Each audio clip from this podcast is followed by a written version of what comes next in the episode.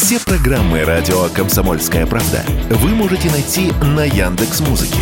Ищите раздел вашей любимой передачи и подписывайтесь, чтобы не пропустить новый выпуск. Радио КП на Яндекс Музыке. Это удобно, просто и всегда интересно. Экономика на радио КП. Здравствуйте, дорогие слушатели радио «Комсомольская правда». В эфире наш ежедневный обзор главных экономических новостей. И у меня сегодня две новости. Одна хорошая, а вторая, как сейчас принято говорить, отрицательно хорошая. Начнем с хорошей. Еврокомиссия значительно улучшила прогноз по ВВП России на 2023 год. Об этом говорится в официальном документе на сайте организации.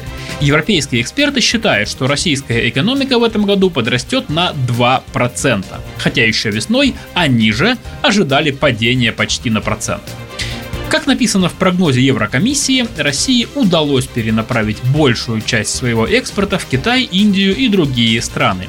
Однако добровольное сокращение добычи нефти и трудности с заменой утраченных европейских рынков газа будут ограничивать восстановление экспорта во второй половине года. Противоядие, которое нашли в российском правительстве, это масштабный бюджетный стимул. То есть, проще говоря, государство стало основным инвестором в стране. Наиболее чувствительные секторы экономики поддержали льготными программами и субсидиями. Как пояснил нам начальник отдела доверительного управления инвестиционно-финансовой компании Solid Михаил Королюк, у нас сейчас основной двигатель экономики – это расходы государства оно предъявляет большой спрос на все.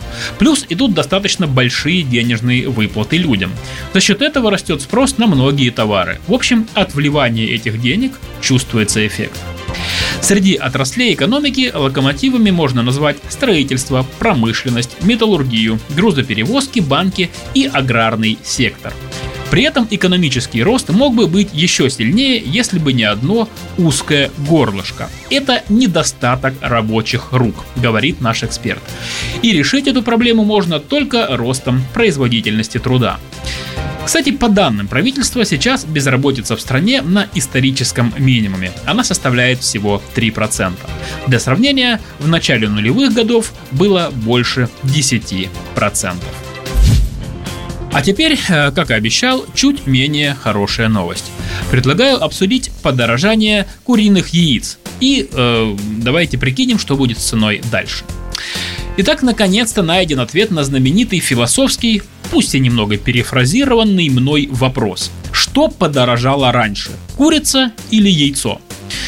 Первой подорожала все-таки курица. С января ее цена взлетела почти на 30%, а следом подтянулись яйца.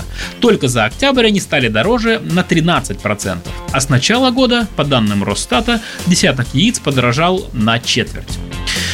Но если цены на курятину в последнее время немного притормозили, то с яйцами стало только хуже. Всего за неделю с 8 по 13 ноября в среднем по стране они подорожали на 3,4%. Что же случилось? Причин сразу несколько. Выделю главные. Во-первых, подорожание электричества. В расходах птицефабрик электроэнергия занимает до 50%. Во-вторых, падение рубля в начале осени. Курятина и яйца у нас в основном свои, но много оборудования для птицефабрик покупается за границей. Еще одна причина состоит в том, что за первое полугодие в России зафиксировали 55 вспышек птичьего гриппа. А если на предприятии есть хотя бы один случай этой болезни, нужно уничтожать все поголовье. В результате были уничтожены миллионы кур. И яйца э, теперь несет гораздо меньшее количество птиц.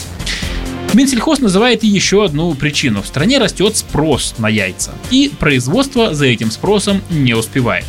Конечно, подорожание яиц заметили не только мы с вами, но и правительство. Минсельхоз еще в конце октября предложил временно ограничить экспорт не только куриного мяса, но и яиц. Запрет хотят ввести с декабря сроком на полгода. Причем в плане яиц меры предлагаются даже более жесткие, чем по курятине. Будет ограничен их вывоз даже в страны Евразийского экономического союза, а не только в дальние зарубежья. Позволит ли это снизить цены на яйца? Ну, поживем, увидим. Но если цены совсем перестанут слушаться, в правительстве прорабатывают и другие меры. Например, могут увеличить импорт яиц, а еще стимулировать поставщиков заключать долгосрочные договора с торговыми сетями. Это тоже позитивно влияет на цены. Ну и курсы валют, кстати, тоже радуют. Рубль за последнее время заметно укрепился, так что импортные товары для птицефабрик станут дешевле. Кроме того, Минсельхоз надеется и на дальнейший рост производства. Представители ведомства уже провели переговоры на этот счет с крупнейшими производителями куриного яйца. Экономика на радио КП.